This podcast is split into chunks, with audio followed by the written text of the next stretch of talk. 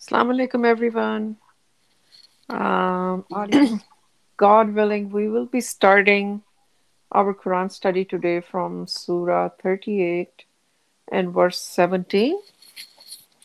Uh, we always start by reciting, I seek refuge in God from Satan the rejected, or Auzubillahi minash shaitanir rajim. In the name of God, most gracious, most merciful. Bismillah ar-Rahman rahim Be patient in the face of their utterances, and remember our servant David. The resourceful, he was obedient. We committed the mountains in his service, glorifying with him day, night and day. Also, the birds were committed to serve him. All were obedient to him. We strengthened his kingship and endowed him with wisdom and logic and good logic.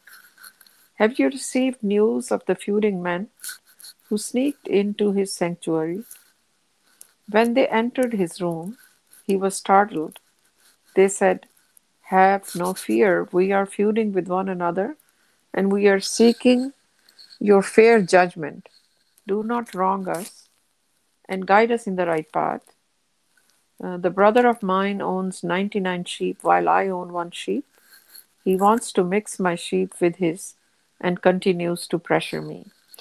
And the footnote for this verse number 23 says, This is the only place where the number 99 occurs. 30 different numbers are mentioned in the Quran, and their total comes to uh, 16,2146. Uh, uh, I don't know, 162146 or 19 times 85, 30, 34. So the part of the mathematical counting of uh, the the miracle of 19 in the Quran also includes uh, all the numbers given in the Quran, and the total comes to this this sum. So, mashallah, that's also part of the math miracle of the Quran. So, I'm gonna stop here for a minute and reflect upon these verses. So, um, God talks about David um, and um, Solomon um, in, in, this surah as well. Um, and that God talks about David um, and had granted him a lot of wisdom um, and a good judgment. Uh, praise God. All the humans, all the qualities, good qualities come from God. Um, and uh, nobody has uh, cre- created their own intelligence. It comes from God. God is the source of all enlightenment and all the um, wisdom and everything. So God, like a human tendency is to uh, create idols, and they think they are ex- they were extra smart, or it's God who grants them even their guidance. Any prophet, saints, or any messengers, they all come with qualities endowed by uh, our Creator, um, and He gives them specific, you know, qualities for um, that he knows and he guides them accordingly so god talks about the david uh, and god says we committed the mountains in his service glorifying with him night and day. So apparently david was able to um, listen or communicate with the with the mountains by the grace of god by god's leave that uh, and they would glorify. Just imagine the glorification of mountains if you are able to hear them able to communicate with them. That's huge quality like absolutely we don't know anybody else who actually could ever do this you know? That's awesome subhanallah. And that was god's gift to him. So they would glorify uh, night and day. Uh, and as we also know that David was given the Psalms, um, so he he was a righteous like other messengers, um, and uh, he him he was specifically, you know, glorified God in um, in his uh, or co- would commemorate him, uh, like do his zikr a lot. That, that's why he was even given the Psalms. Also, the birds were committed to serve him. All were obedient to him. We also know about this Solomon and then uh, David, right? So David, Solomon was David's son, and the both were given some very unique uh, provisions, we can say, or kingship, uh, which was not attained by anybody else.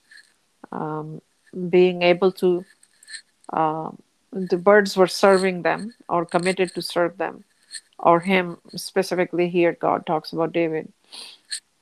And um, mountains and uh, be, being obedient, being once again, David was able to communicate with the birds, and whatever he would ask them, them to do, they would do it.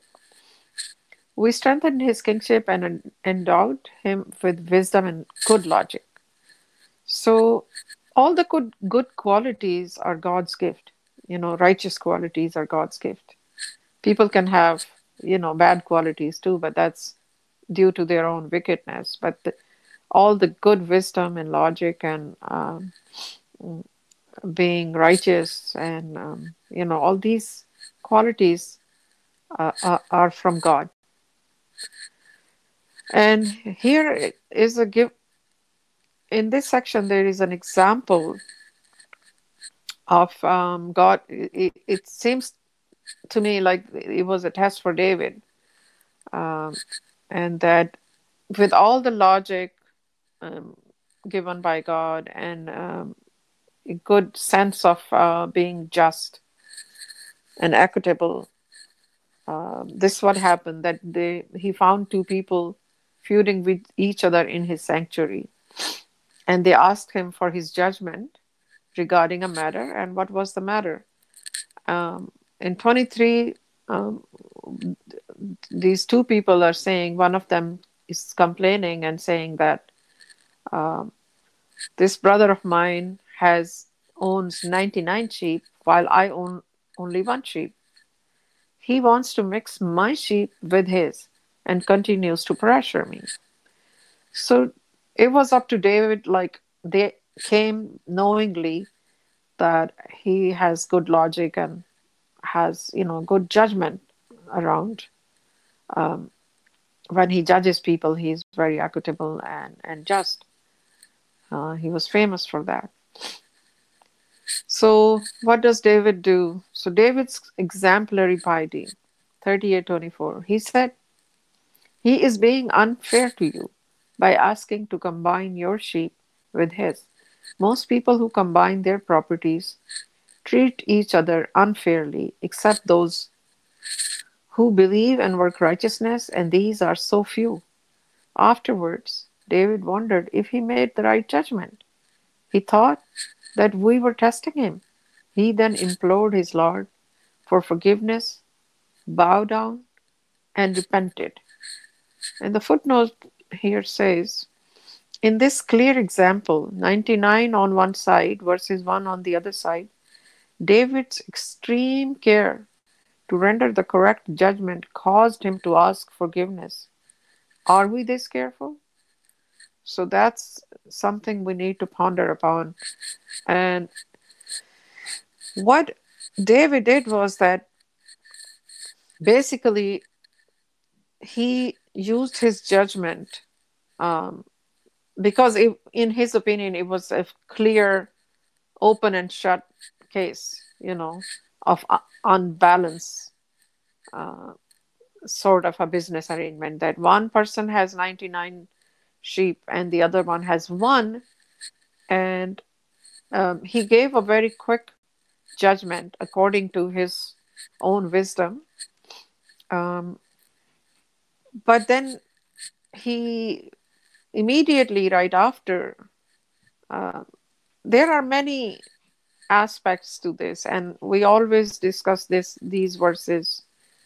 And God willing, we will discuss it later too. That there are a lot of angles uh, that he could have gone wrong you know, um, and one being that he probably did not listen to the other party. Um, that what what benefits uh, maybe this person, the other one who owns 99 sheep, could have given a better deal for this person, um, or other many other things. But he basically generalized it and said many people are unjust in this kind of arrangement. Uh, but even though God tells us that David was so careful always, um, and um, the um, extreme care to render the correct judgment caused him to ask forgiveness. And the the main point here is for us to reflect is that many times we we give a judgment. Uh, we judge a situation without knowing all the aspects, um, and it could be a wrong judgment, and we could see somebody in a very different light uh, if we judge them without having all the facts presented to us.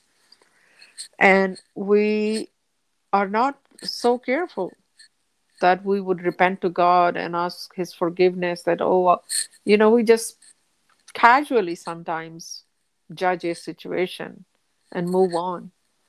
Uh, the point here is that we got to be extra careful and we don't even know like how how much wisdom of of any kind of judgment we have. Um, so the best we can do is that um, we should be um, considering matters which we don't understand in the light of quran uh, and, and, think about it and should refrain from a quick judgment o- over any issue. We got to be extra careful that could you know really be a detriment to somebody's reputation or their you know it could affect many other issues. Number 25 we forgave him in this matter. We have granted him a position of honor with us in a beautiful abode. O david we have made you a ruler on earth. Therefore you should judge among the people equitably and do not follow your personal opinion lest it diverts you from the way of God. Surely, those who stray off the way of God incur severe retribution for forgetting the day of reckoning. We did not create the heavens and the earth, and everything between them in vain. Such is the thinking of those who disbelieve. Therefore, woe to those who disbelieve. They will suffer in hell.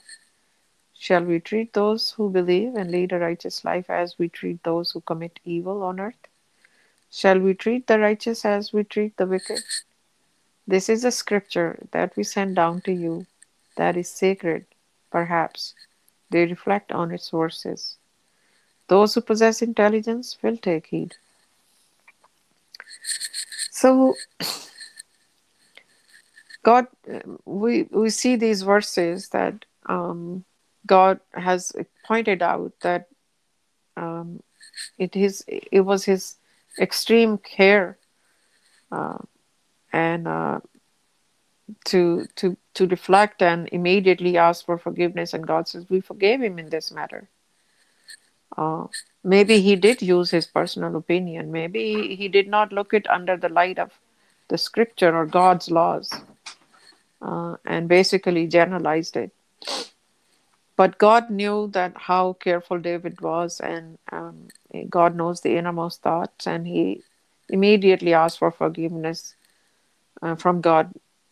He that if he made a mistake in this matter, may God forgive him, and God did forgive him, and still gave him a position of honor, um, and because of his piety and everything, he was a righteous. Uh, he was a righteous um, submitter, prophet, or messenger as well. And um, God allowed him to uh, judge among the people equitably because God knew he was very suitable for that. And still cautioned him and do not follow your personal opinion lest it diverts you from the way of God. We have to be extra careful uh, wherever uh, we're giving a judgment, you know, um, that we don't follow our own opinion. It should be either um, collecting all the facts, listening to both sides. Sometimes one person brings you um, a news or something, and we right away judge the other person. Uh, or if they are complaining about somebody and you know we don't have all the facts and we can issue a judgment it is detrimental for our own soul first of all um, God talks about the heavens and the earth and says, We did not create the heaven and the earth and everything between them in vain. There is a reason for everything. We are here for a test. This is not, we are not here to just get, get absorbed by this worldly life and just um, pass all the time heedlessly. That we have a purpose on this earth we are here for a very short interim to denounce our original sin and repent and live a righteous life, grow our soul so we can attain salvation and go back into God's kingdom. Uh, but the disbelievers think that this is the only life, you know, uh, let's enjoy and do whatever we like to do, you know, and then eventually they think they won't be held accountable. Therefore, woe to those who disbelieve, they will suffer in hell. Shall we treat those who believe and lead a righteous life as we treat those who commit evil on earth? Shall we treat the righteous as we treat the wicked? So God makes a distinction here that one who follows his guidance and lives a righteous life according to God's guidance uh, and according to the scripture. Would God be treating this person same as the one who will commit evil? There's a question mark. Why? One who chose God and the right uh, path on their own free will without any compulsion or force is obviously has attained God's support and n- not the evil or the wicked people. They have they have no Lord and Master. So how could they both be living? Uh, God will treat them both the same way. That is not possible. Because when we submit, we submit to God's will. We accept His absolute authority, and then then God takes over. We we it's like we surrender to Him and His will. You know, willingly won't that be different than the one who's constantly um, rebelling against God? Absolutely, these are two opposite sides. So God is with those who want to lead a righteous life, and um, they will have God's support, and whom God supports. Universes are supporting this person. This is a scripture that we send down to you that is sacred Perhaps they reflect on its verses. Those who possess intelligence will take heed. We know that Quran has no ambiguity. Um, it has no nonsense. It confirms previous scriptures and consolidates them. And it's mathematically proven scripture. So there is anyone with intelligence who would study the Quran carefully, they will understand that this cannot be from a, person, a human. Um, so uh, the intelligent will take heed. The those who really are not uh, absolved by their own thinking and ego would not be able to take heed. Solomon's exemplary devotion, uh, verse 30. To David we granted Solomon a good and obedient servant. One day he became preoccupied with beautiful horses until the night fell. He then said, I enjoyed the material things more than I enjoyed worshipping my Lord until the sun was gone.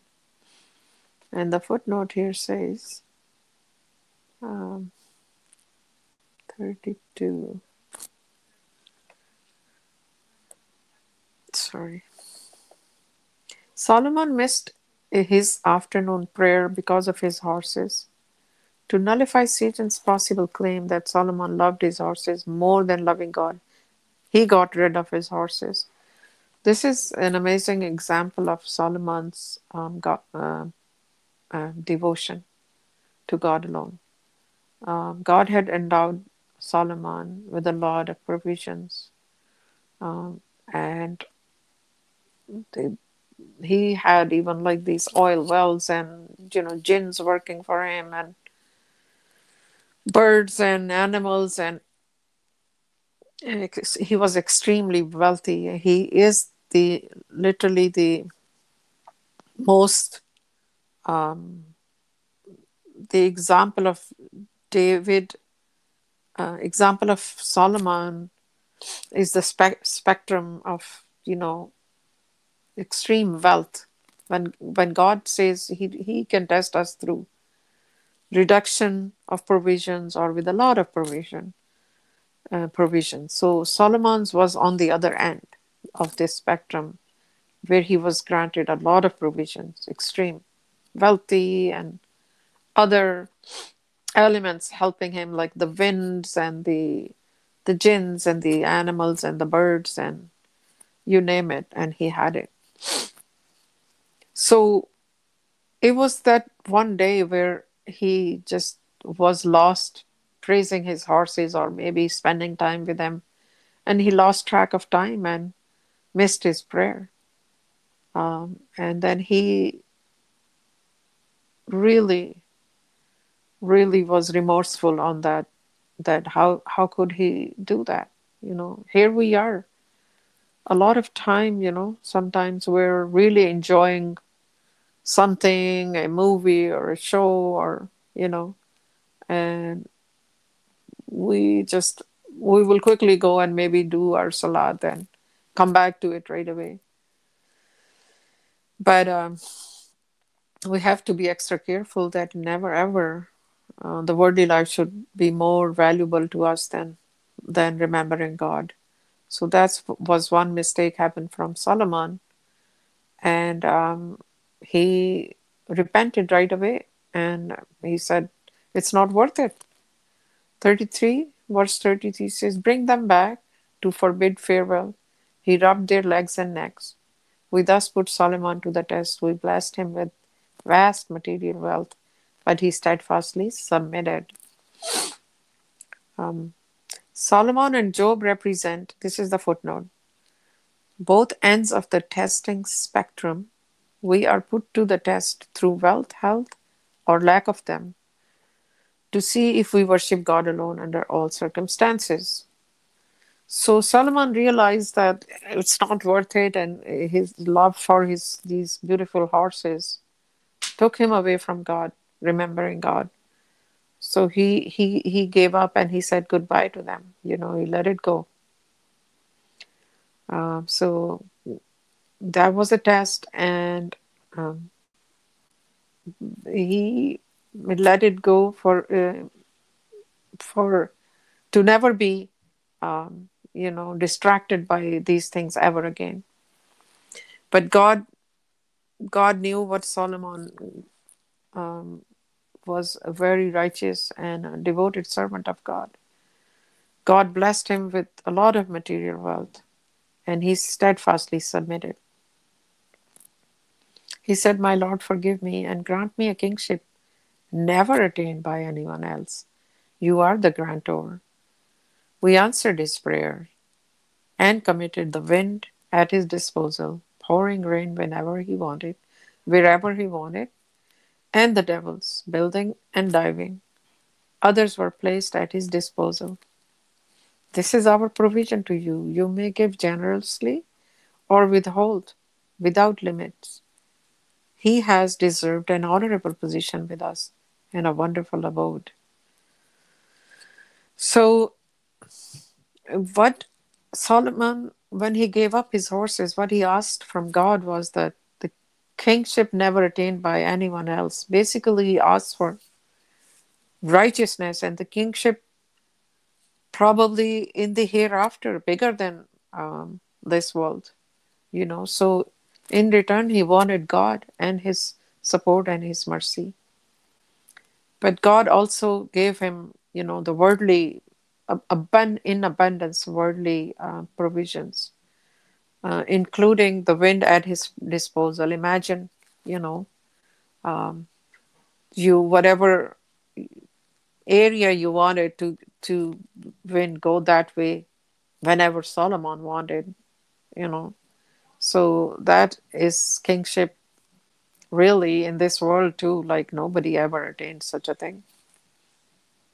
And the jinns and devils building and diving, because as we know through the Quran, that they jinns um, are made of a different material, and uh, they have certain uh, a lot of um, like they, they can they can travel fast um, almost this like a speed of light um, and very powerful so they were given as servants to um, solomon by by god's will uh, and we know that one of the jinn brought sheba's palace like in a blink of an eye from one place to another so um, that's how they can, uh, you know, they were in his service. Uh, so God also told him to you whether you know it's because God knew he's a he's just he's righteous. So God let him decide how much he wants to give uh, or not give to you know what he wants to withhold and or what he can give for charity and whatnot. And God gave him an honorable position at him as well. Um, not just in this world, but in the hereafter as well. He earned it. Now, with the next verse talks about the affliction of Job. The devil afflicts Job. Verse 41. Remember our servant Job. He called upon his Lord. The devil has afflicted me with hardship and pain. And the footnote here says that um, Solomon and Job represent both ends of testing spectrum. We are put to the test through wealth, health, or lack of them to see if we worship God alone under all circumstances. So Job was also prophet of God, and so was Solomon, and one was tested with an abundance of provisions, and one was tested uh, with the lack of it. Um, so the, but you know, we we know that anything bad which comes is from from us, from our weaknesses, and all good comes from God. So um, Satan made a claim over Job and afflicted him with hardship and pain, and he called upon his Lord. Um, we don't know the details in the Quran that what what he lost. Uh, seems like he was uh, his affliction was quite a bit. That you know he implored God to remove his affliction. Um, a lot of people bring the stories from the from the Bible about Job. It's a lot of detail, but God only gave us what we need to know um, in the Quran. We have no idea what happened actually. So um, we would not like to speculate uh, what it actually, what did he actually lose. But God tells us about he was afflicted. So that's good enough for us to understand.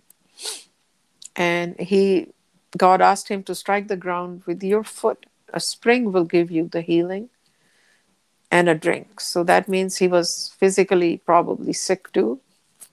Um, so God finally, you know, his test was over and God granted him healing.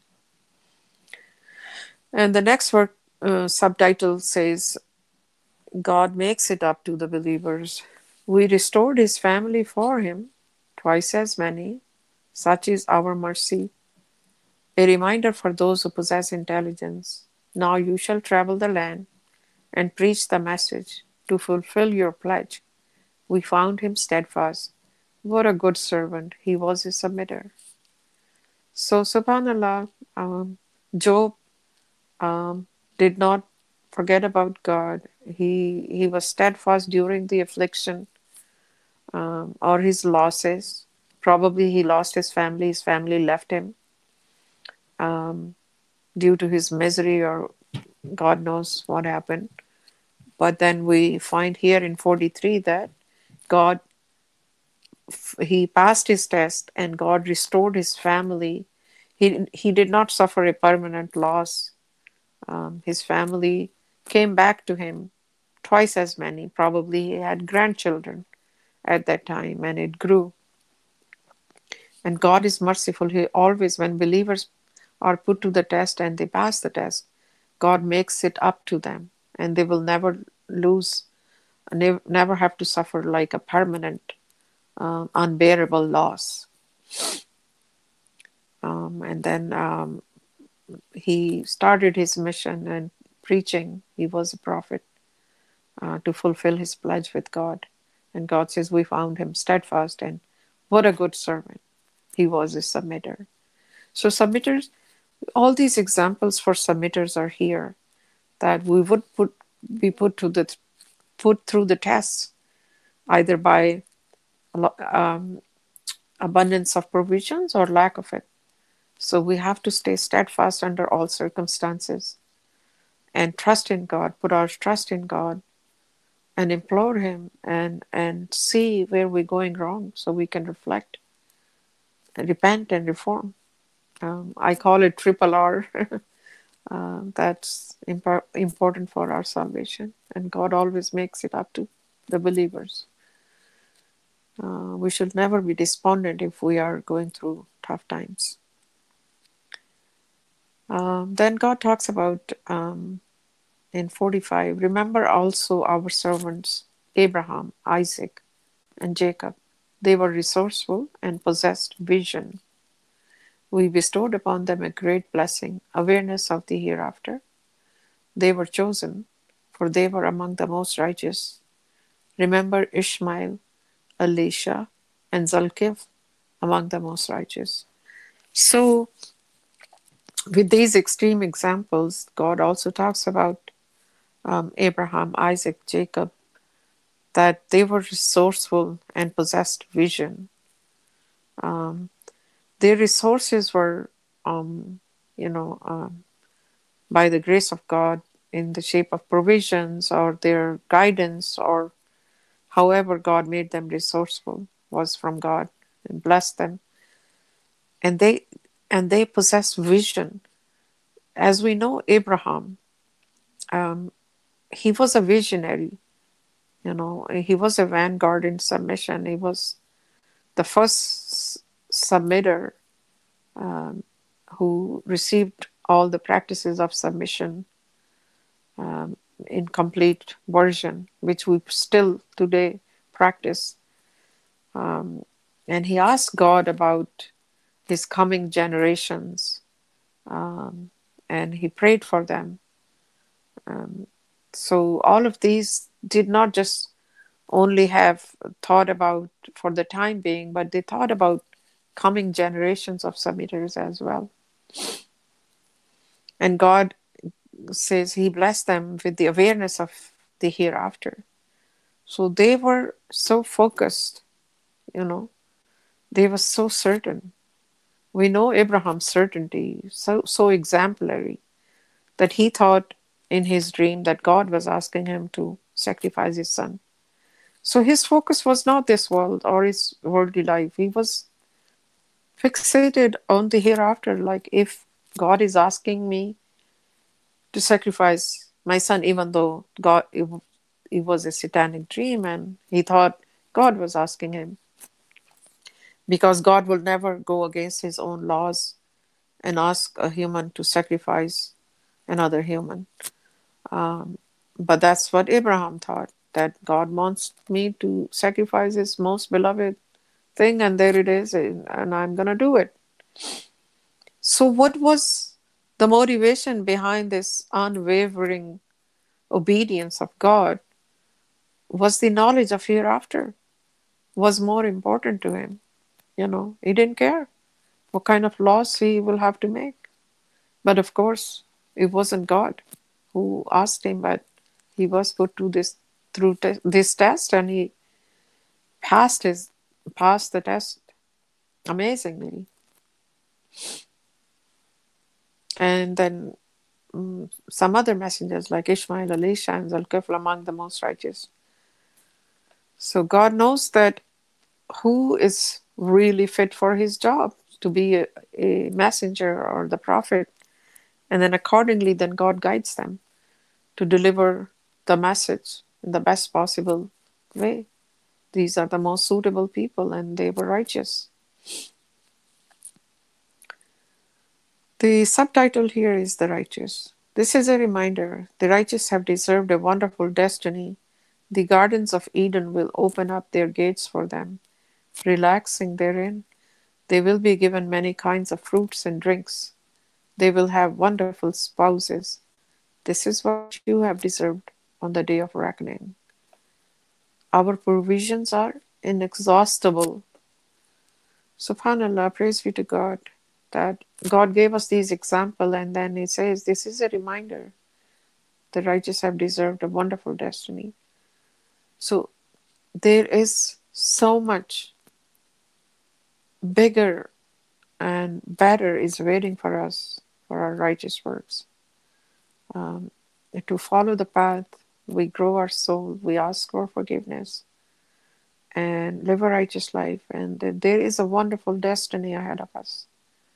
God gave the example of the, these previous messengers and prophets that how steadfast they were, how obedient they were. And so we can follow these examples. And the God talks about the gardens of Eden will open up their gates for them. In, in beautiful words, God describes the hereafter. Relaxing there, and there will be given many kinds of fruits and drinks. Um, they will have wonderful spouses. Uh, all this is allegorical. Of course, the fruits and drinks, we don't know how, uh, what are those things, uh, but we can imagine from this worldly level to compare because um, we really have no idea. But God gives us, you know, something to ponder upon. Uh, that would be a well-deserved, you know, reward for all the righteous people. And God says His provisions are inexhaustible. We'll ne- He'll never run out. We can never run out of those. It would be just, you know, um, there would be no limit. Um, so next, uh, yeah, this is where I end. Uh, God willing, inshallah, and uh, open up for uh, comments and uh, any questions. Thank you. Assalamu alaikum. Inshallah, thank you. MashaAllah, sister. Praise God. Everything is explained very, very well. Thank you. Praise God.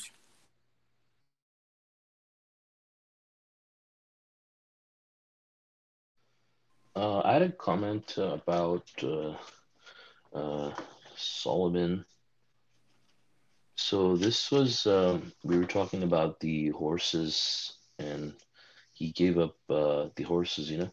Um, also, but I see that like as it says here in the footnote, I think it's very important that you know why he got rid of the horses. You know, he got rid of the horses to nullify Satan's possible claim that Solomon loved his horses more than loving God, so he got rid of them. So we know from this verse how Satan is a crybaby.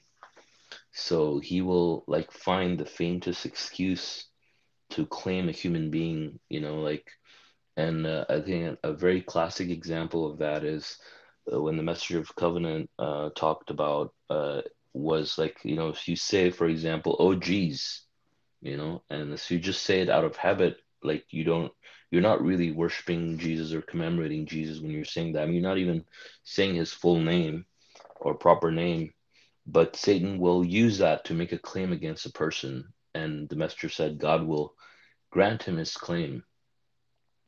So that shows to us like one, you know, that we have to be extra careful and you know if we uh, see something that has a tiny hint of idol worship, for example, like we run away from it. Uh, and in this case, you know, loving his horses more than loving God was a serious claim uh, that you know he could make against Solomon, and he didn't uh, want Satan to make that claim, um, and uh, you know that's why he got rid of those horses.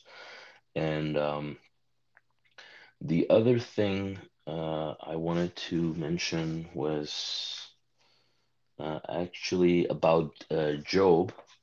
So we know from the Quran that you know one that he lost his family because he's, God says he restored his family for him, and, and secondly he was ill because it says you know he provided them with healing and a drink. So these are the two things that we we know. So he was tested with with um, you know, uh, loss of his family and with loss of health.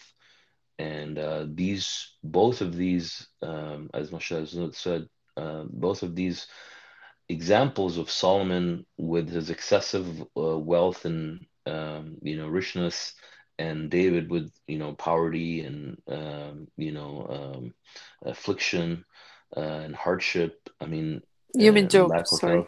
Job. Sorry, did I say David. yeah. Okay, I'm sorry. David comes yeah. with Solomon automatically. Oh, yes, sorry. Yes, sorry. I dropped That's my okay. headphone. Oh, sorry. Okay. Excuse me. Okay. Yeah, so um, you know, these so we know that when we first become submitters, when any one of us claims that we are going to believe, we have to be uh, put through these tests, you know, to make sure that we are worshiping God under all circumstances. And this is this is a very, very important part of our religion, you know, to accept that, you know, and there are and I'm saying that because obviously we know that there are groups out there who deny that there is such a thing as admission tests, you know, and they say that, you know, you're just gonna continue to be just flat out being tested, tested, tested, tested, and just it will just carry on, and you'll just be struggling your whole life through all these different tests. And they give you examples of from Job and you know other places, random places, to say that you know you'll have a miserable like life where you'll be suffering through these things and to be tested. And the more you're loved, the more you'll be put through these circumstances. And this is all uh, from Satan. And uh, you know we know the message here is that if we adhere to this book, not only are you going to be successful in the hereafter, but we're also going to be successful and happy, and our lives are going to be fulfilled in this world as well. And once these people, as it shows, you know, once Job, I mean, this is the part that they don't talk about, of course, is that once he believed, once he believed and he passed this test, God restored everything for him, even twice as much, right? And he was happy. He granted him a happy life here. I mean, it wasn't that he just suffered, suffered, suffered, and and died. You know, he he went through this period. You know, passed his test. You know, nullified Satan's claim, and then he had a beautiful uh, life in the end.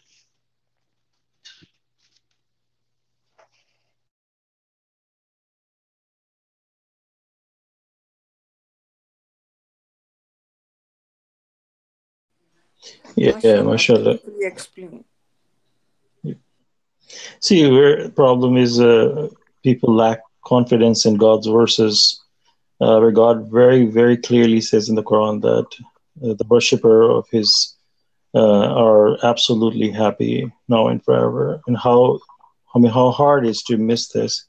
Uh, people, when they lack in obedience to God, when they find excuses, shortcuts, which comforts comforts them. So they have to find excuse to put the blame on actually on god. You are actually fighting with god that no i'm suffering you know this is it. Uh, you, they're denying actually god's verses because they don't obey they're not obedient to god. And and actually they are actually blaspheming against god. No I, I cannot be happy. You're wrong it's straight. I mean, when you whether you say it from your heart or just say it by your tongue or by your actions, it's straightforward. It comes to that point because God cannot be wrong, right? So, mashallah, very good explanation you did. Mashallah, yeah. Actually, uh, Assalamu alaikum. Assalamu alaikum. Bia. Good to have you here. MashaAllah. Actually, it should be other way around. That when if we get uh, affliction or we we we get any kind of sickness, so it's like we should take it as a submitter that it's a warning for me that I am doing something wrong. So I should just check myself right away what I am doing wrong and where I am wrong. So then I can fix myself. So uh, instead of uh, uh, instead of uh, finding excuses for my uh, illness or my sickness or or any hardship I'm suffering through, instead of finding excuses, I should be more um, hard on myself to find out my mistakes that where and what I am doing wrong. So then that now I am feeling this because God's kingdom is in perfect peace, perfect health, perfect happiness. So in if I am in God's kingdom, uh, I will not suffer any of these things. So if I am suffering these things, then it's mean that I'm doing I'm somewhere I'm doing very wrong thing and and I have to check myself. MashaAllah. Right. Masha, I mean, another possibility is, of course, I mean, if you're a new submitter, especially, you know, I mean, you could be going through admission tests. Hmm. So, you know, you have to remember that, you know, you you are going to submit to God. You're not gonna complain. You're not gonna question God's wisdom, and you're gonna submit through it, and you're gonna do everything to please God through good times and the bad times. Hmm. You know, I mean, that's, and then another thing I wanted to say also is that um, I like to mention it um, uh, is that uh, when we, so since this is part of the testing spectrum, I mean, also getting a lot of wealth, you know, people tend to forget that, you know, if you're blessed with a lot of wealth too, I mean, that doesn't necessarily mean that you're doing everything right by God, you know, to please Him, because that could be part of your test as a submitter, you know, going through good times, you know, you think, oh, well, I'm going through this because I must be a really righteous person and I'm, I'm, God is, uh, you know, giving me rewards. But you should know that, you know, this could be very well, very well a test designed to show, I mean, when you're in good circumstances, are you turning to God to be thankful to Him and being appreciative to Him at those times? Are you as reverent to God, or you just go to God when you're troubled, you know, you need something? So, a proven worshiper of God alone is one who's proven to, you know, submit and worship Him under all these circumstances, and doesn't necessarily, uh, you know, especially when you're when you're coming into submission, doesn't necessarily mean that you know you're very righteous, and even if you're like a submitter for a very long time and you have a lot of money, doesn't doesn't mean much, you know. I mean, but you know, the thing is, when we when God talks about perfect health, perfect wealth, and perfect happiness, um, you know that that is a relative concept. You know, I mean, you could you could have, uh, and when I say relative, I mean uh, I mean you could have a million dollars in your bank sitting in your bank account, you know, but then you could still be poor because you're still you still want more, you still need more, you know. But another person could could have a very uh, you know conservative amount of money in, in their bank account, for example, but that doesn't mean that they're poor, you know, but they could still have perfect wealth in the sense that all of their needs would be met, you know. God is provided. They're not they're not needy in that sense where they have needs and they can't afford to do things that they really need at the time and you know god is making all of their needs met so MashaAllah. Yeah, mashallah. The main thing is that the uh, the peace of uh, their heart is uh, full of contentment and peace Mhm. either way. You Mhm. know, um, if they're too rich and they're not worried, like what will happen to my money, or you know, if what Mhm. if I lose my money, or this and that. Uh, and the one who has limited um, is is not worried. Like, where would I Mhm. get tomorrow's food? You know so Mhm. that's that's the thing right the the balance between trusting god and acknowledging with good wealth or big wealth that Mhm. this is all from God, and He can take it away anytime He wants to. Mhm. And um, I'm just appreciative. I'm spending in His cause. And mashallah, I really like the verse 41. No, uh, not 41, uh, 43. God makes it up to the believers. So God has given us the examples of um, um, Solomon and then um, Job. In both ways, God has made up to them, you know. Um, Solomon could handle probably a lot of uh, wealth or the kingship never granted to anybody. God granted him because God knew he has passed his test and he will not ever abuse it or be proud of it or would forget about me. And then Job, um, also, then God returned everything to him twice as much, probably his provisions, the money, or his health and family. Everything came back to him twice as much. And then they start, then the, God tells him, now go fulfill your pledge, preach to the people. So basically, it's very clear that it was his admission test, uh, Job's admission test, and uh, and he passed it. And after that, um, everything was uh, perfect for him, mashallah.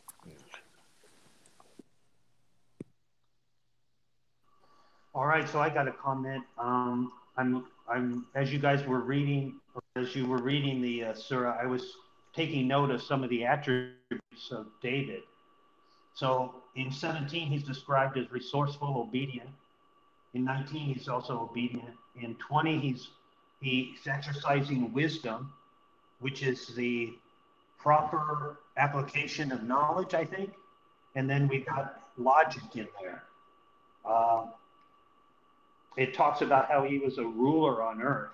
But um, I, I, noticed something here. He's, there's a certain methodology here uh, that you see. It's kind of a formula. It's actually in uh, verses 24. It's, it's where he recognized maybe I'm in a test. Let me think about this. Let me be careful about what I'm doing. Then he thinks about it and he thinks, well, maybe I made a wrong choice. So he's constantly questioning himself. But his methodology is is something that I think we could utilize today. It's the number one is that you're employing uh, his Lord forgiveness. Number two, he bowed down, and number three, he repented. So he's constantly checking himself throughout that that testing process. I think we could also uh, apply that in in our own lives and and do something similar by following this particular methodology. Um, what do you guys think? Um, can I make a comment? Yeah. Sure. Yeah, it's it's the constant awareness and mindfulness of God, of God. You know, even in these the smallest uh, whatever thing he had to do, it was probably very easy case of judgment, but you know he quickly like because he was quick to judge, um, it could have been the perfect judgment, but even then you know he he right away like what if i was wrong? What if i i was quick in it? So that that gives us that you know the picture of how he was constantly aware of god's uh, presence and that not making a mistake and not judging somebody with just you know he could be using his own opinion here and, and fear of God and and fear of uh, like what if you know he was unrighteous in, in doing that. So exactly, Robert, you're right that this is an example for us to ponder upon that. How are we like rashad has put a question mark in the footnote that are we this careful? And there he was david who was already endowed with these qualities to be the very good judge and very wise person. And who knows how how wise we are. I'm just Mhm. saying right? I yeah think you're very wise.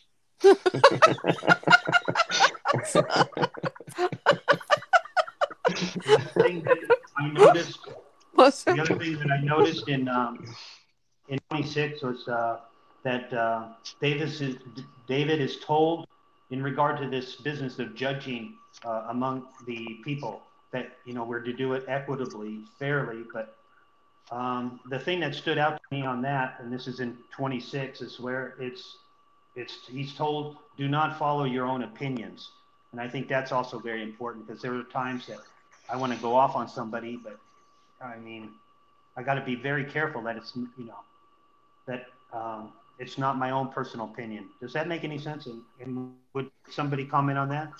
Uh, actually, yeah, I think I, I'll comment on that for sure because uh, it's very important. Um, you know, uh, people can have form opinions over based on their experiences, uh, past experiences, and those experiences could hinder them in making the right judgment, right?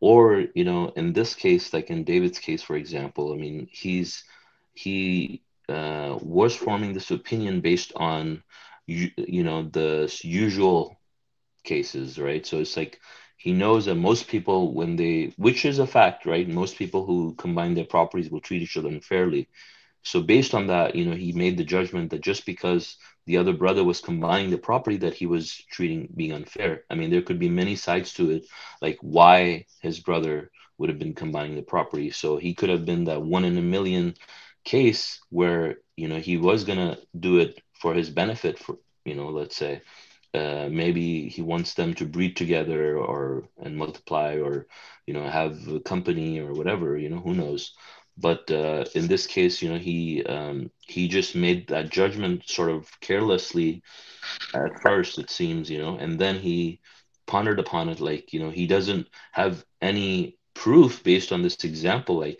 how that person was being unfair to him just by combining it because he doesn't have all the facts. Um, so um, yeah, I mean, so that could apply in in scenarios where you know people you are supposed to judge among the people. That also applies in religion when you know people start to form their personal opinions.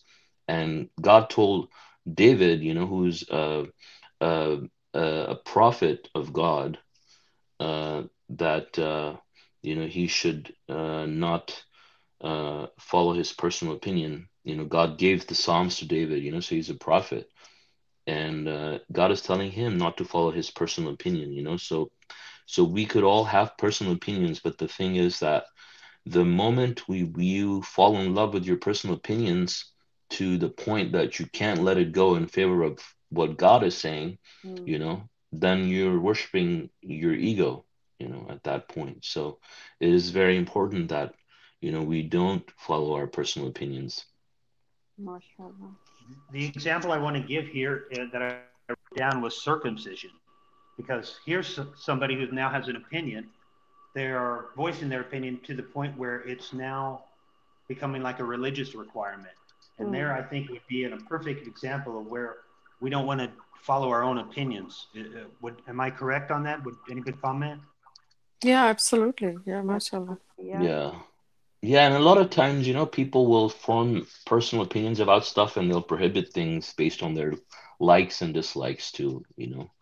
And uh, like, you know, um, so we have to be like a lot of times, you know, you'd ask questions like, do you think I can do this based on Quran or this and that? And they won't tell you, for example, no, God says that this is prohibited, this is not prohibited. They'll say, well, I wouldn't do this and I would do this. And so everybody's more concerned about their personal opinion rather than what God says, you know, and you have to think, well, is this prohibited by God? Is this is this thing lawful? I mean, in, in the circumcision's case, I mean, your question about circumcision, I mean, is it in the Quran to to do this? Then if it's not, then this is your opinion that you think, you know, I I, I think I mentioned it to you last time.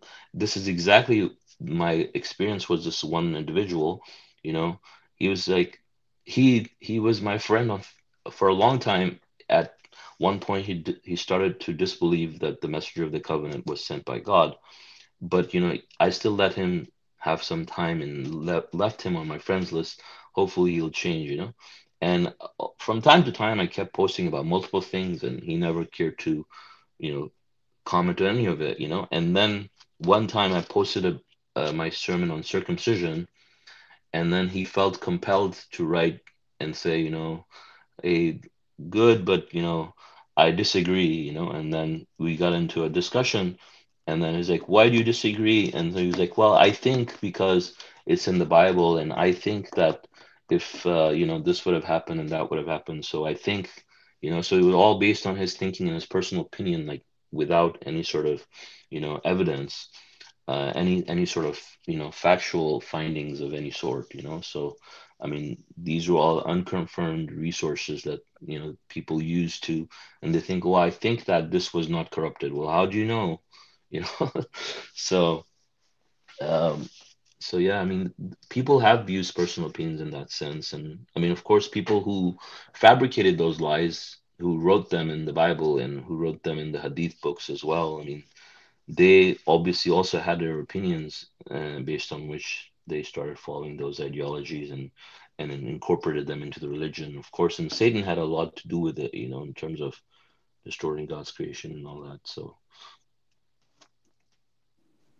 So if we're in a situation maybe where we are drifting into our personal opinions, I think what we do is we what uh, we double check, of course, with the Quran. If it's if it's mm-hmm. clearly spelled out in the Quran, we got to go with the Quran. But if it's not, maybe we seek consensus in the in the community uh, and debate it, kind of like what we're doing on the circumcision. Yeah, I mean, I don't know if consensus is the is the right word in that sense. But yeah, we we can debate about them.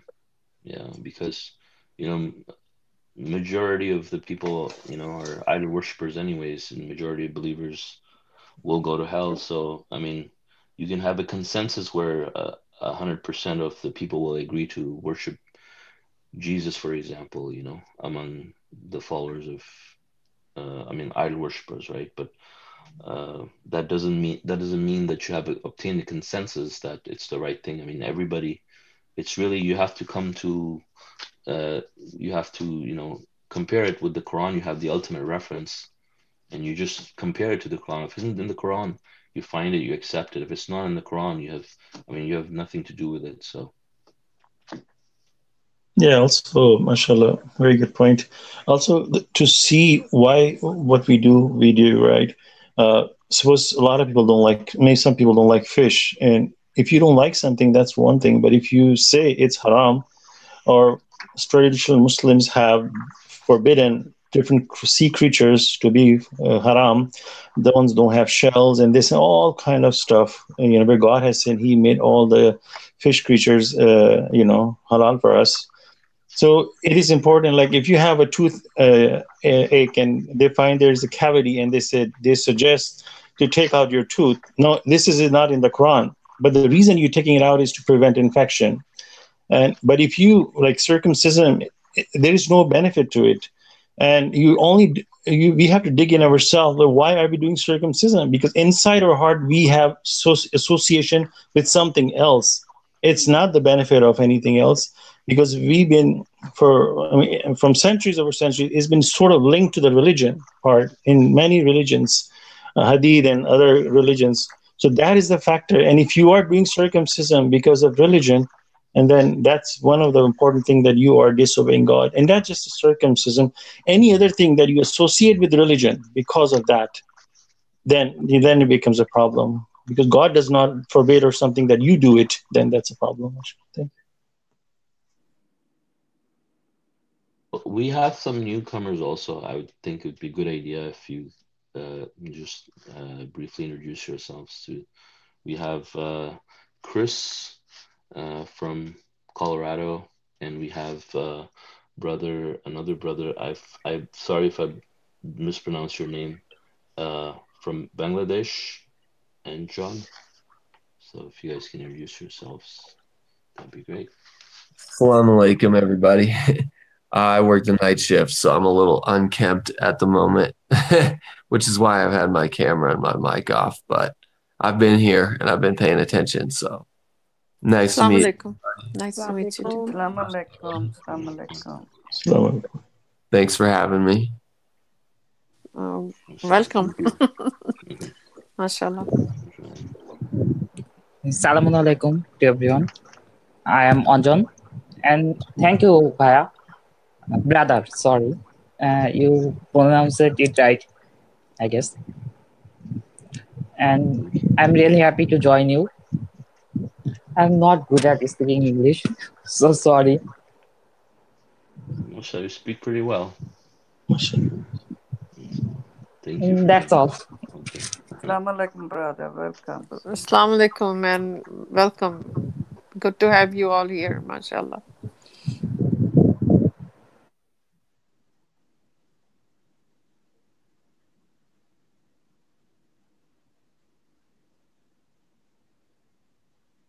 So um, just a small comment uh, about uh, that what you were talking about in the Quran study that um, about David that God has blessed uh, him with logic and wisdom and the kingship. Uh, this is, uh, uh, and you also mentioned a lot of other things that uh, you know that God has blessed us. Uh, and in, if you look into this, uh, that what blessings God gives us could be so many things. Patience is if somebody has a lot of patience, somebody is obedient, somebody who give charity, anything that we look positive in ourselves, God is doing everything. It's not us who has evolved into it. It's coming from God and how we respond to God's blessing. And it's amazing how God has put this Quran in such a nice way that God mentions kingship, wisdom, and logic. And right after that, God says, that there are two feuding men walking. So it's amazing how they follow one and one another. And that may be a little bit uh, shed light on what Robert was saying earlier about how we deal with this stuff. So here is David, who who's blessed. He knows that God has given his uh, wisdom and logic, and these are very great powers. Somebody has a lot of wisdom and logic. You, you know, if you somebody lack these two things, you can you know that how miserable that person can be. And this is very important in our life because we we make so many mistakes similar to these things. Uh, the point I'm trying to make is that um, he he knows that he has this wisdom. Now he can be arrogant. He can be act like, oh, I know, I'm I'm the best. How what do you know? God has given me wisdom. I am the right person. How many times do we feel that in life that sometimes we feel so smart. Sometimes we feel that oh, uh, in the meeting that my comments were the best. You know, we we have this ego thing that I I'm smart in this. I'm smart. My my word is the word, and you know you have to listen to me be enforced because we think we are this and that and here david who's sort of prophet and who was blessed with wisdom and all this stuff still he's so humble that after i mean he was he was uh, the when two men walked in. He was startled. He was like how can somebody can walk into my sanctuary? And he was already nervous and afraid. Then these two people tells him that that don't be afraid. So it's very much likely that this was a test for him. And he's nervous. At the same time he's trying to make a, a fair judgment. And after that, he's not saying that, oh, my decision is the best, you go, and he's walking proud. How many times do we feel like when we did a good salat and we are tapping on back of our shoulder, like, oh my God, I did a good job. I mean, we can never do justice in God's uh, blessings upon us. Like nobody can ever per- do a perform a perfect salat. Nobody can ever perform a perfect uh, charity or any other acts. Being patient. If some God bless someone with patience, this person can never claim I'm the best person when it comes to controlling my anger and this and that. We can never do that. So here, David's example, God is teaching us through him that look what I gave him. And in response, he was still humble and he just followed on. Maybe he didn't understand his mistake you know but he was not arrogant he's still repenting i must have made some mistake because we can never do justice in god's blessing that god has given us in response to uh, how should we act and we should continue to repent and the best I mean, on the last Friday prayer, I mean, it just dawned on me that you know when like uh, when we do repent in the middle of the Juma prayer and the sermons, and imagine you make a, such a horrible mistake, and you say, "Oh, I gotta, I gotta ask my boss for I made a horrible mistake." I said, "Okay, what you do? Come back." Uh, in the evening, when he's drinking tea and he's in such a good mood, you can ask for anything; he will give it to you. You know, things like that happens. So the Friday prayer in the middle, that's a golden time to repent I mean, this is like the opens of the forgiveness is just opens wide open. You can just ask for forgiveness. And this is a blessing from God. So on weekly basis, we should, you know, use that time to uh, any judgments that we did, anything God blessed us, and because we can never do justice in that. So asking God, God, please forgive me for all the matters that I dealt this week, because I can never be fair, and I am a horrible person in it. So please forgive me. So that was um, mashallah my comment. Thank you. Right.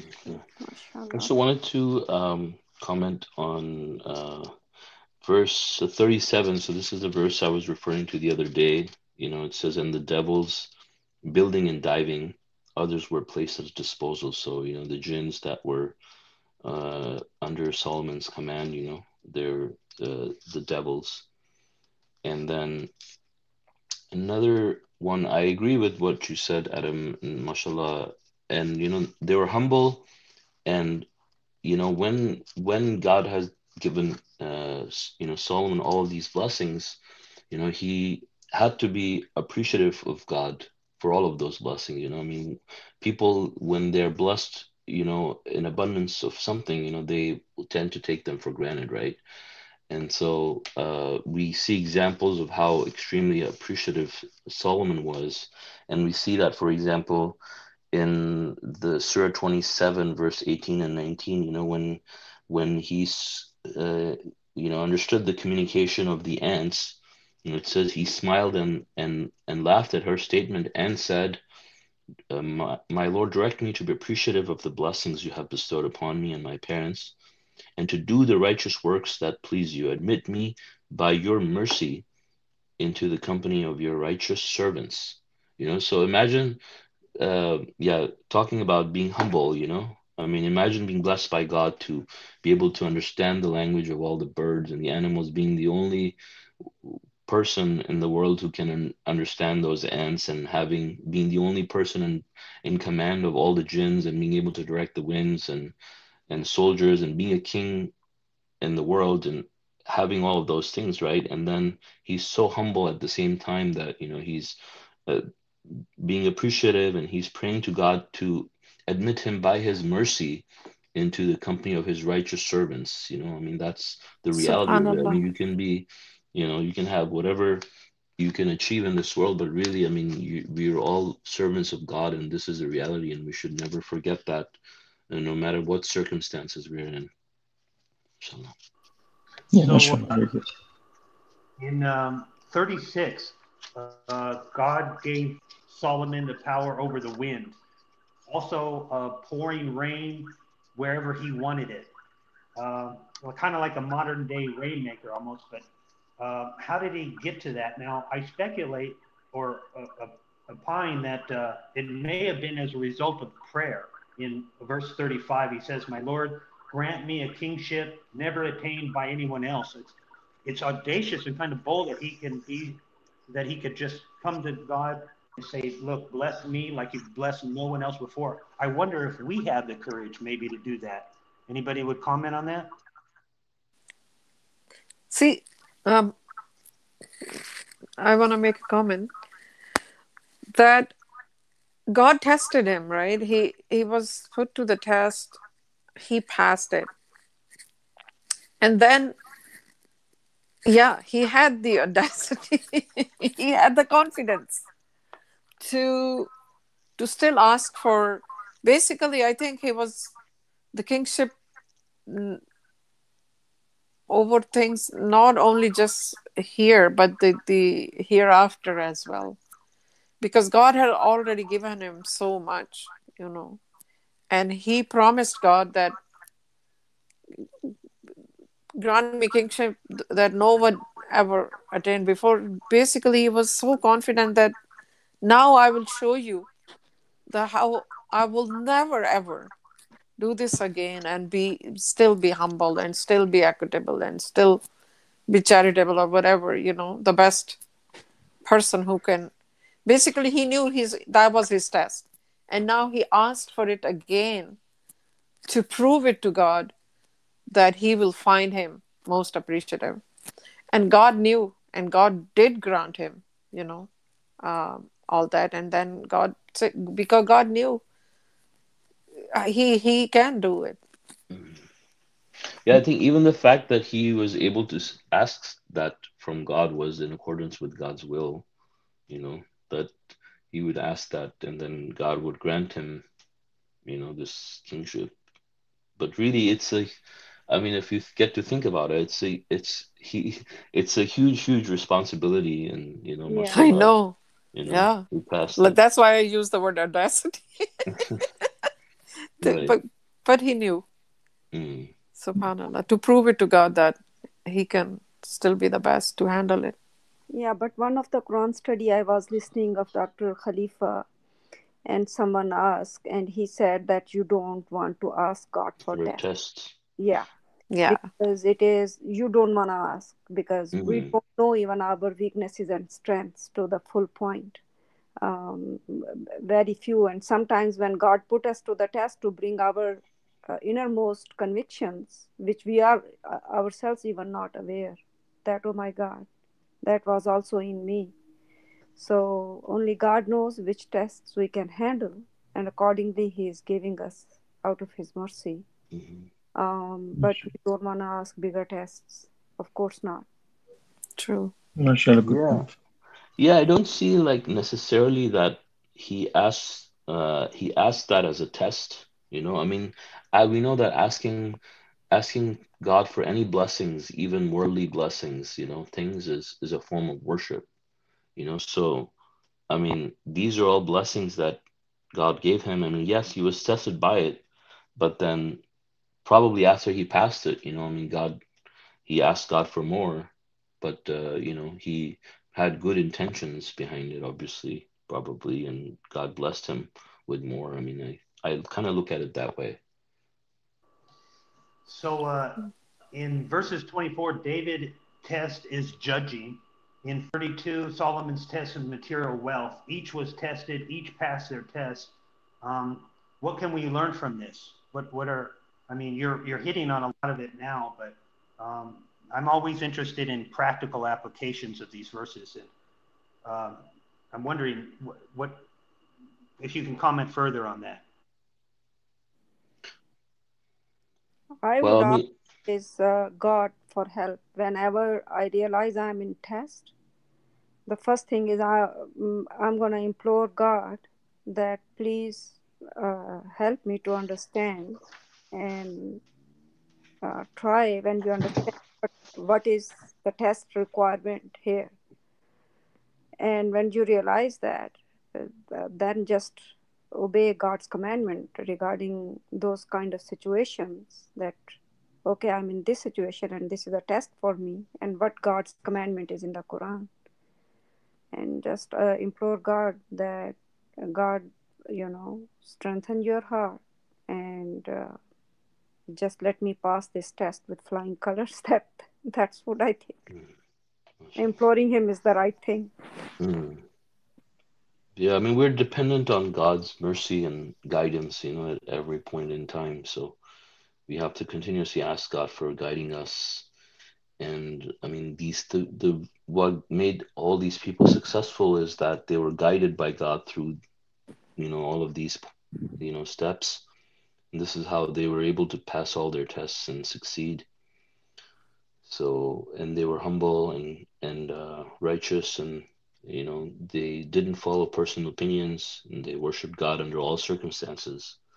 So, I think the for me the the takeaway here is that you know we worship God. We should worship God under all circumstances. You know, when we become submitters, we'll be tested by lack of health, wealth, or uh, abundance of them, and we have to make sure that we pass our tests in order to be admitted into God's kingdom and enjoy a perfect life now and forever. So let me give you a hypothetical. Let's say going along and I suddenly catch the COVID 19 virus.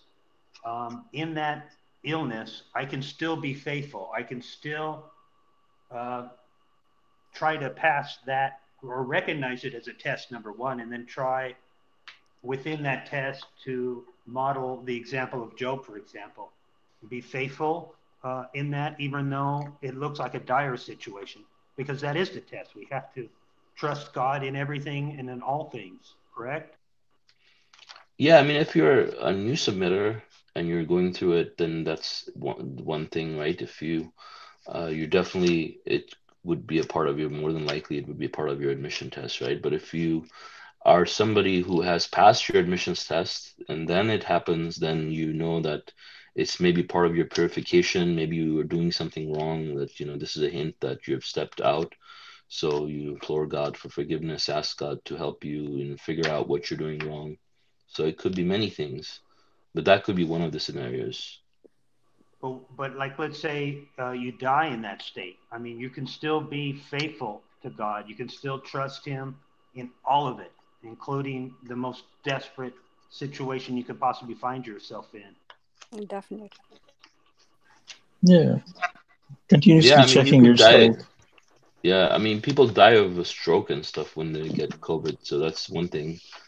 But uh, and it's not like a painful. Well, I mean, I don't know. I I don't know because the symptoms seem to vary. But you know, the thing is, we have to remember for for the when God talks about the righteous and He gives examples. You know, these are examples where you know you don't go through like a miserable suffering and and pain and things like that. You know, I mean, with with viruses and things like that when it comes to it i mean they're we cannot really take them lightly because uh, uh, we know that you know these are nothing bad comes from god first of all so you have to remember if it's not first if it's not your admission test then it's not good news really i mean you have to you know you figure out what you're doing wrong to pass your mm. test. And because if you keep going through it and you keep suffering and your life becomes miserable and things then you know it's you're not going through that that that death where you know you don't suffer any pain and misery and the you know. So you gotta you gotta be careful. I mean with with with yeah i mean i just that's that's what i would think you know. If you're but if you're in a mission test like job i mean yeah that's totally fine. I mean it would just be a test but otherwise you know you have to figure out what you're doing wrong you know in your life and try to fix it And what I'm understanding, when you get this kind of hard test where it's the matter of like this COVID 19, it's painful, where your breathing is hard. And I mean, uh, people are literally don't want to be around you, scared to touch and not giving your bodies and to, to your loved ones, and uh, no one is able to see you, and all that.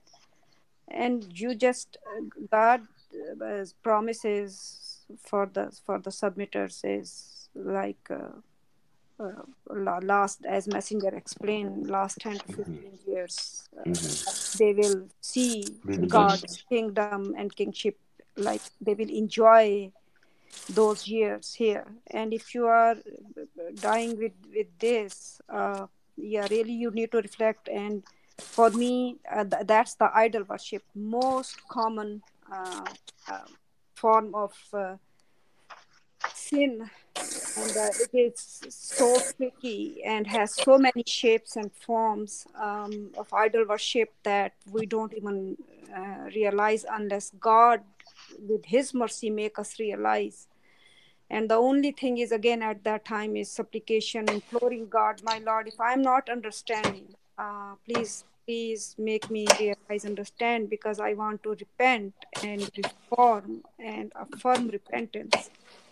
Um that's that's where i go because it's a matter of life of life and death not here in, in on the earth but for the eternity um our like your soul is either in a good place or not for eternity. So um doesn't matter uh, how but uh, as messenger explains the last 10 to 15 years will be in perfect health. Like you will be in peace and happy and uh, like no worries no depression nothing no disease so keeping those um, explanations uh, in mind of course idol worship is is and especially if it is not as Suleiman explained it is not your admission test and you pass it and you are having it uh, at the end of that after 30 years of your for example submission then you need to really reflect.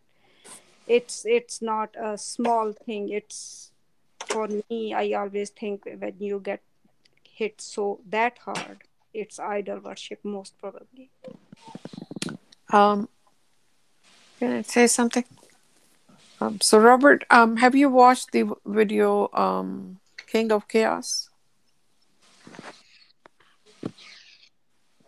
Hello, um Robert, are you there? got disconnected Oh, or something. yeah. In that um, video, Messenger of the Covenant has explained uh, the types of disasters, uh, four types of disasters, and that we need to really um, understand, watch it, and understand it at every stage. Uh, if there is a disaster, what kind of disaster that is. Um, so, let's say if we have passed our admission test and we are in for a while in submission and then something terrible happens a physical ailment or an accident or something uh, that means we stepped out of god's kingdom and, and made a mistake. And uh, we were not submitters at that time. Obviously whenever we commit an act of idol worship in any manner uh, we're not submitting to god alone. Um, and then we um, suffer of suffering something. Um, so that but it would be not a permanent loss. This that would be something um, just like a, a educational disaster uh, messenger of the covenant has called it to to teach us something that uh, something we did it in unawareness by mistake and now we have the knowledge and we understood that oh really yeah this is where i was wrong. And then god makes it up to you. You know you will be fine like you have never lost anything. No limb was lost or no you know uh, no permanent thing um, you know damage. So yeah if you if if you could watch it again the king of chaos it explains step by step all four kinds of disaster and it's really amazing and very educational um, to get us understand because like solomon was saying some people think like we will be tested till the end of our lives. That's not true. Those are won't be tests. Those would be if we are suffering something constantly over and over and we are in pain and misery that means our submission is lacking something big time you know. That is that is not a test. That is some consequence happening even rashad said that um, if we stepped out of like we could be in and out by mistake because it's a process. It's a lengthy process of purification. Uh, we could be stepping in and out of god's king- kingdom and then learn get back. But if we stay out of god's kingdom for a very long time then he said we will pay the price. Like there could a permanent loss could happen you know um, that w- we would end up paying a huge price for that that we didn't learn we continue to do the same thing over and over that means we are unable to learn that that something fundamentally wrong with our submission somewhere that's how i understand but nice video to watch mashallah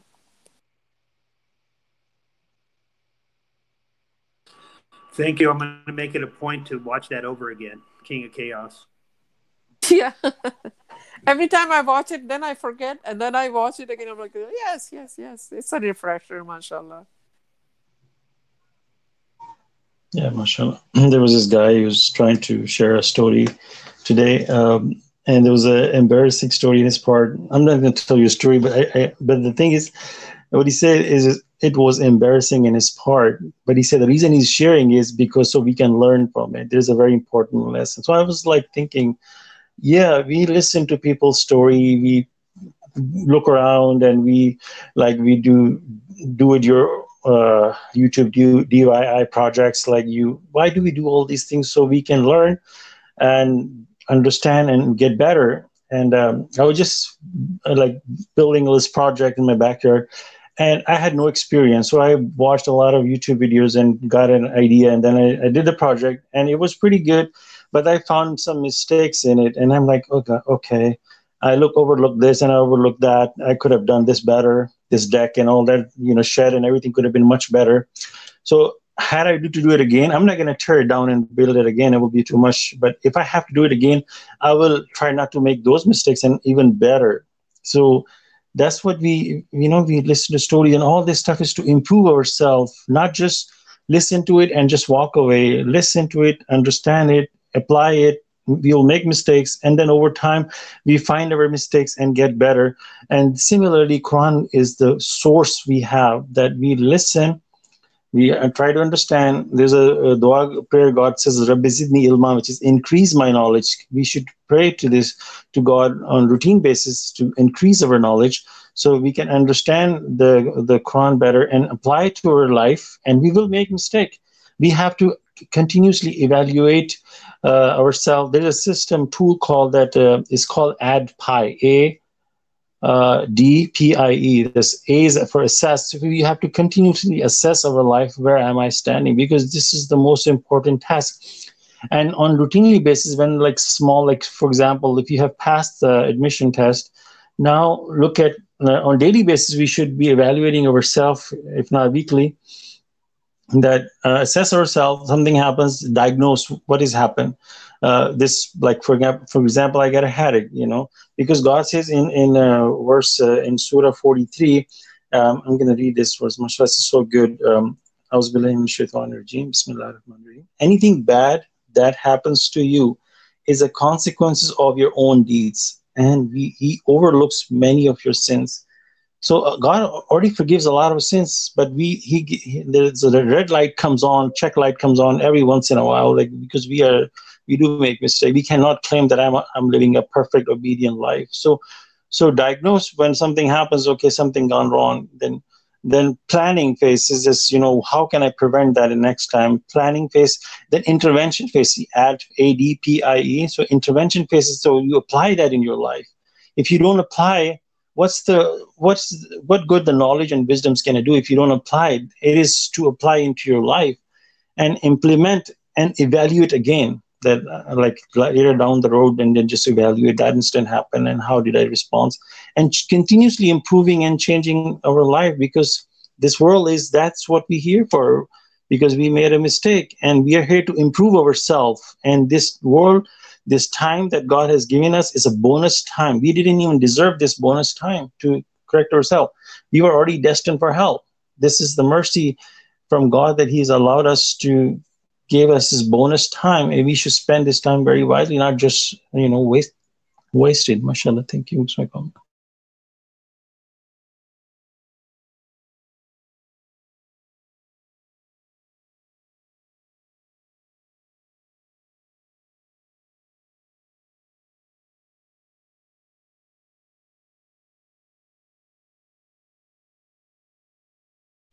Okay, anybody else has any comments uh, about the verses we read? If not, if you guys have any off-topic questions, you know, maybe we could uh, address any of those. Well, we're nearing the 10 nights. Uh, mm-hmm. I'm wondering how it is that you guys understand it. Because I, I see it, it says, you know, by the dawn in the 10 nights. 10 nights are, are, are we talking about the last 10 nights? Are we talking about the first 10 nights? Do we not know? Um, but we got the, the last 10 nights coming on. Is that how how is it that you guys are applying that? Uh, yeah, this is the last 10 nights for sure. So the last 10 nights usually, you know, there people will retreat to masjid, uh, meaning they will not go out of their house. And if there's a masjid, they will stay there and they'll commemorate God and they'll avoid, um, uh, you know, sexual intercourse during the last 10 nights would obviously if, if they're if they are uh, doing the last 10 nights with their spouses around as well. And then uh, you just basically commemorate god during that time as much as possible and avoid you know doing going outside and going to work or things like that. You know you just use that as a time of reflection and meditation. Um, yeah. Which i think everybody's doing because of the covid Except the meditation part. so do you have to like actually make a niyat, like uh, I'm gonna do this, uh, or you can do as much? You can you do like uh, half of your night and be part of it, or you have to actually devote yourself hundred percent? Right. Well, I mean, the the people who do the the the the thing of the last 10 nights i mean they just do all of it but of course, I mean, if you can't do it, then you know whatever you can do. Obviously, God, you know, with God, obviously, you know, you're gonna get credit for it, right? So, No. yeah. So I was talking with someone the other day. They're convinced the night of destiny is on the 27th. Uh, we have a calendar here where it maybe is indicating the, the 19th. I always bring up the fact that I don't find the night of destiny spelled out clearly in the Quran, and I and so I always will not say which night it is because I'm not sure. If you go to Wikipedia, for example, there's all kinds of dates, but um, so how is it that you guys are understanding that night? And uh, do you like stay Okay, up so the if you entire night? Because like yeah, so if you if you go to um if you go to appendix uh, oh, sorry uh, surah 97 there's a chapter night of destiny right? And it says that the quran was placed into muhammad's soul on the 27th night of ramadan. So it's it's it's talking about the lunar calendar not the solar calendar. So i think you had that confusion before. I think I, I think you did mention in one of your comments in the past. But really uh, it is on the 27th night of ramadan. So today is the uh, here, I, I mean, at least for California, it's like the today is the uh, last 10 nights begin, you know. So today is the 19th of Ramadan. So the night starts first. So after the 19th day ends, the 20th night starts. So uh, so that's how the night is. Night comes before the day. So so that so the 27th uh, night is actually on the 26th day of your fasting. After your fast ends, that's when the night starts right after sunset and it it, it ends at dawn. And so during that time, you know, I mean, the well, first of all, the Messenger of the Covenant described it that it's the 27th night, and then there's a lot of mathematical proofs that further prove the the fact that it's the 27th night um, as well. And um, and so and and we know that God says here is you know it's better than a thousand months. So you know you don't want to miss any part of that. Of course, you know there's no prohibition. For example, if someone went to sleep or whatever, but they missed that time, you know they could have spent that time commemorating God. If it's better than a thousand months, you want to stay up and take you know make the best of it. And uh, I mean that's what the the messenger of the covenant also preached, and that's what they practiced you know people stay up all night and they commemorate god uh, usually from sunset till dawn thank you. you're welcome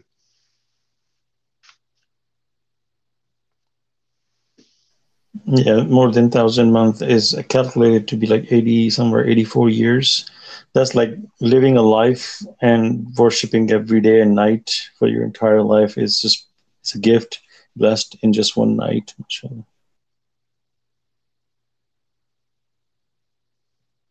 So I've noticed that uh, some of the submitters will actually um, they'll that at night they'll do what seems to uh, be kind of like a mantra. They'll repeat the uh, the phraseology. Uh, God is the greatest. God is the greatest. They'll do that. I mean, it almost seems like they get themselves into a hypnotic trance.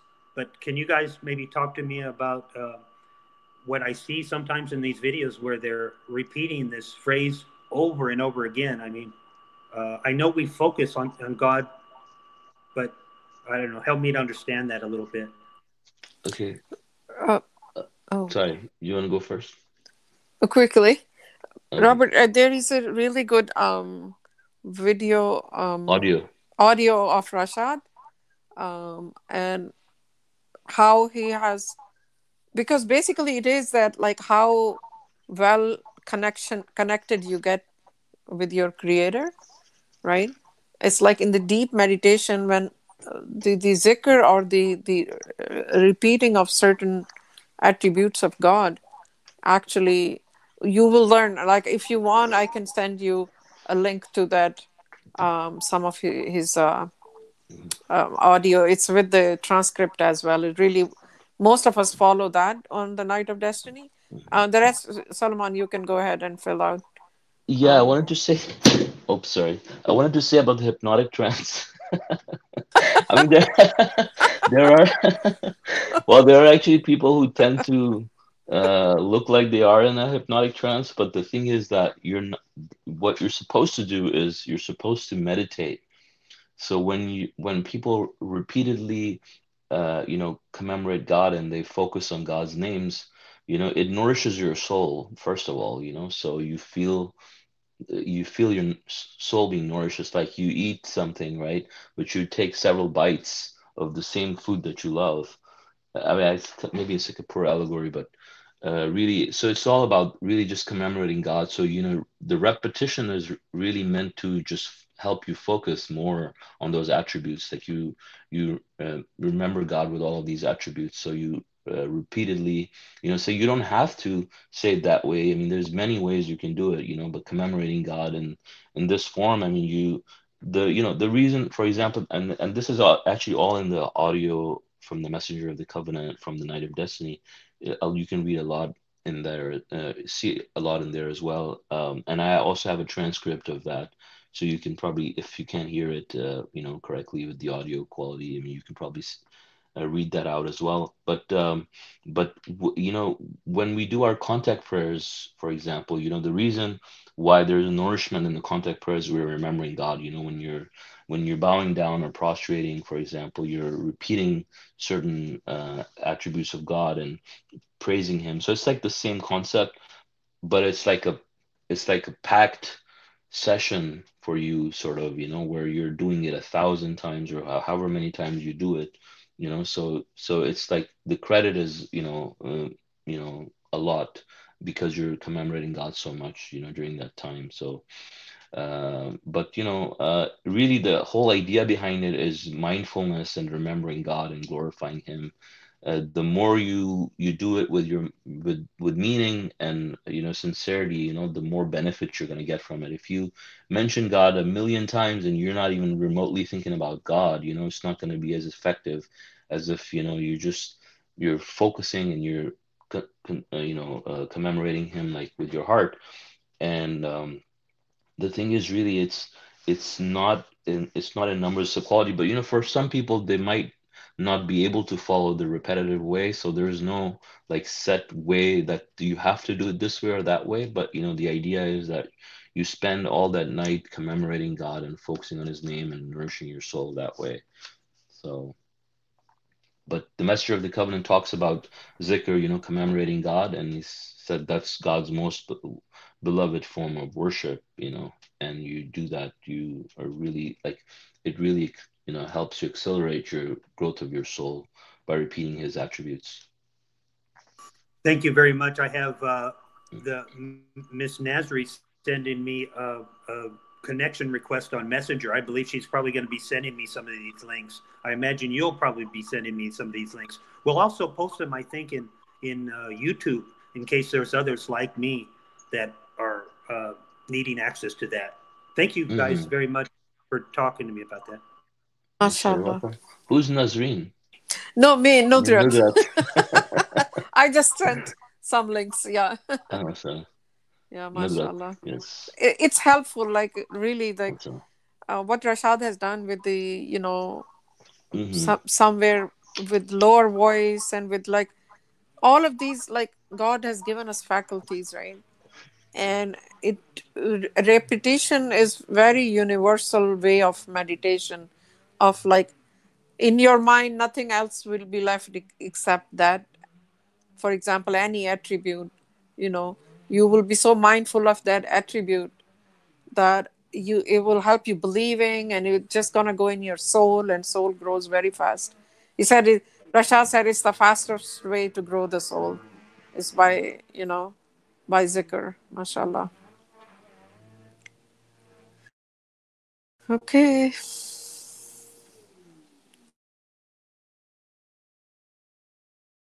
I also have a transcript for that, you know. Uh, so if you it's, uh, if you want to read it, because uh, along with commemoration, like there's also a little bit of commentary, so like why we're doing this and why this is important and all that. So and really uh, explains more about the Night of Destiny as well, you know. So I'll send that over to as well, God willing.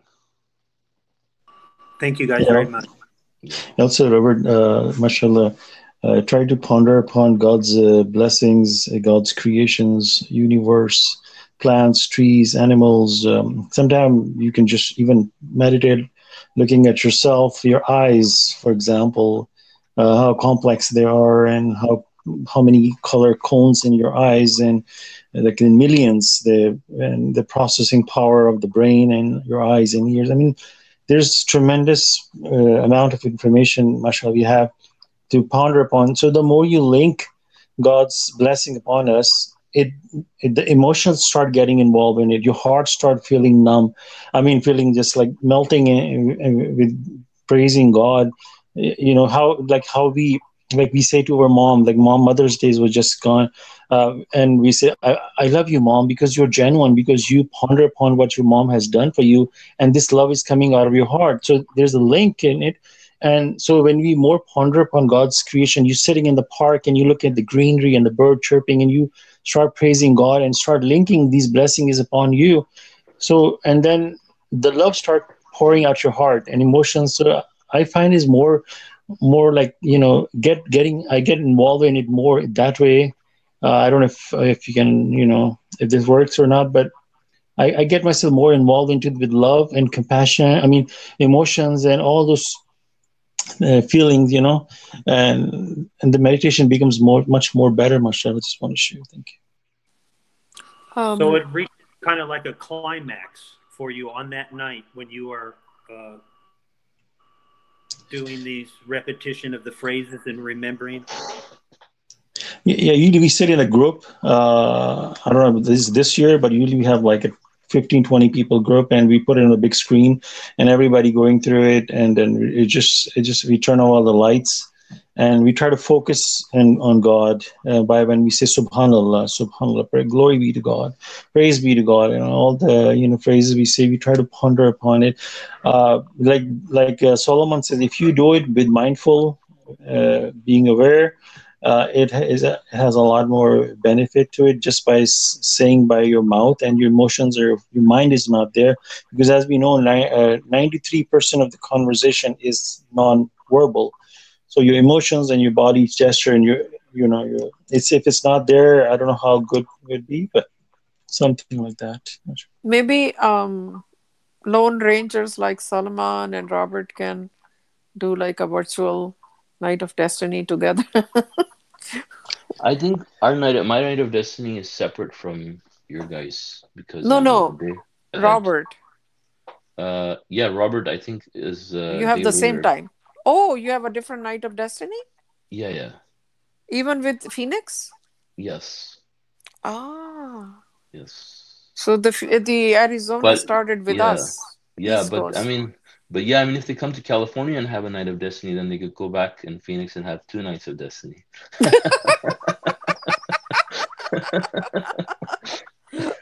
Oh, bonus. Yeah, Oh, yeah. MashaAllah. yeah, you can do that too. I mean, just Just keep flying. yeah, Go to Pakistan next day. yeah. But I think Bucks, yeah, Pakistan. I'm not sure about Pakistan. you might not come back. Be your last night of destiny.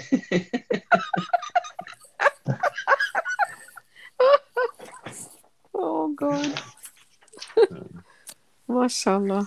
yeah it's amazing that uh, this year the ramadan started for especially for us it's 20 on the on friday and ending on friday and the night of destiny is the 19th it's amazing Yeah. a lot of mashallah. signs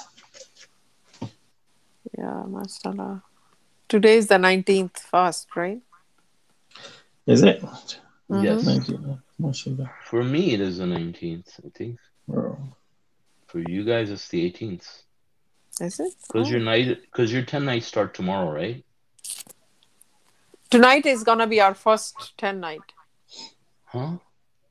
Yeah. So that's your your app said, Solomon. It gave us the message. Uh, okay. Um, it should. uh, Well, if you look inside the app, uh, can you go into the app and actually see the date? Because, um, what does it show as your first day of Ramadan?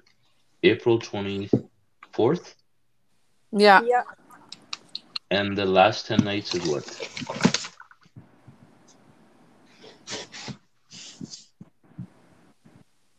What does it say for your last 10 nights?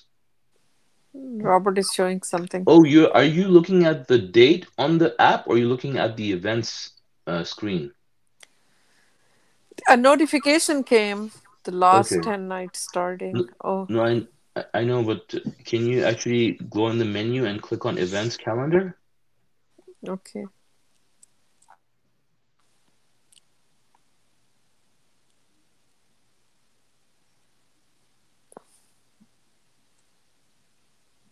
Mm, May 12th? Yeah, May 12th. So that's tomorrow. Oh, last 10 nights start May 12th. Mine So May it will 12th. But your Ramadan begins April 23rd or 24th? 24th. Wait. How is that possible? Um, Ramadan begins April 24th. The last 10 nights, May 12th. Night of Destiny, May 19th. Okay, so maybe the last 10 nights is wrong then. Because if you started a day later, you know, your night should come after, right? On the today today should should have been your 19th fast. Yeah, Solomon. It's 19th fast, but the night of 20th would start tonight. Yeah, but today is not your 19th fast, it's my 19th fast. Is it? I Yeah. think it's our 19th fast, no? Hold on. Hold on. I'm confused now. Yeah, April 1, 2, 3, 4, 5, 6, 7, 8, 9, 10, 11, 12, 13, 17, 18, 19. Oh. No, sorry, mine was yesterday. yeah, yours started already. Mine's, mine started, yeah. Yeah. Sorry, I got confused, yeah. Ours is st- starting tonight. Okay. Yeah, so, okay, yeah. But uh, my last 10 nights is showing wrong then. The... Okay, I need to fix that. Actually,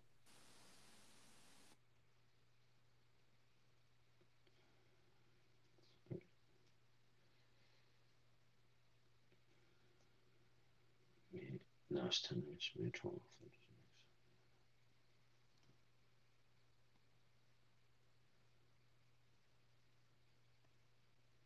Okay.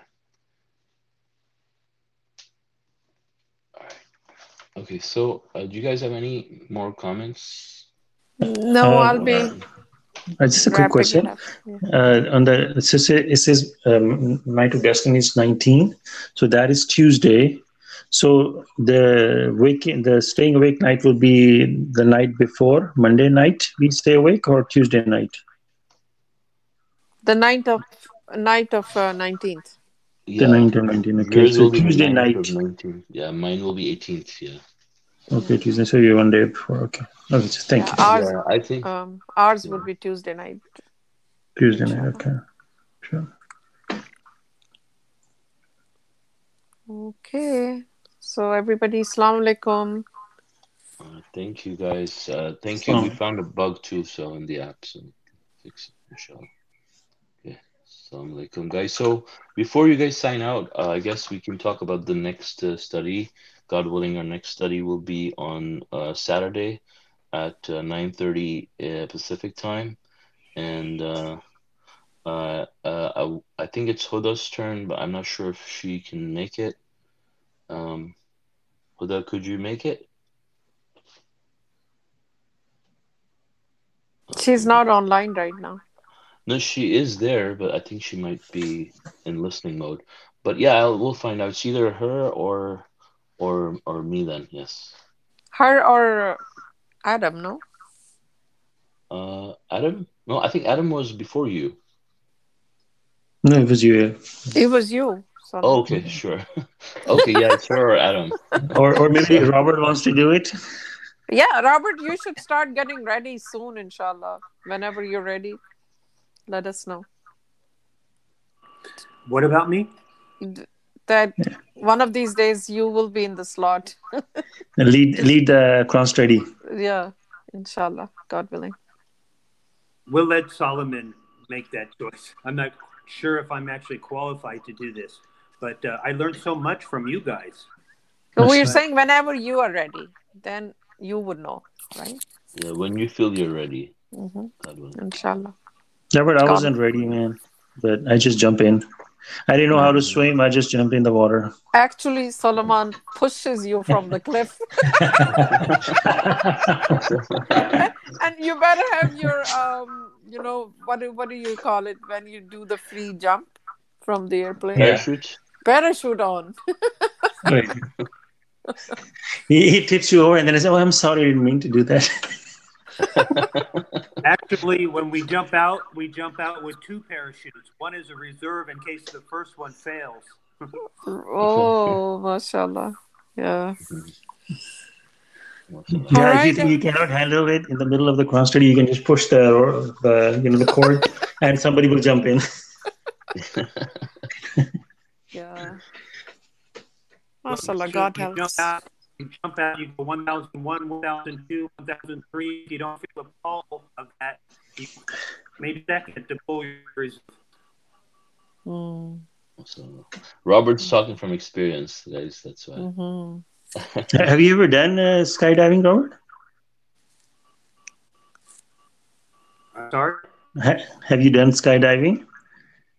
Well, I was a paratrooper in the military, so we got to jump out quite a bit. We got to jump at night, sometimes during the day, sometimes sunset. Uh, it's, it's beautiful, but it's terrifying because um, I don't know if you've ever stuck your hand outside of a uh, car window as you're going maybe 80 miles uh, of traveling in car, you know, 80 miles, and stick your hand out, you can feel it's kind of like that.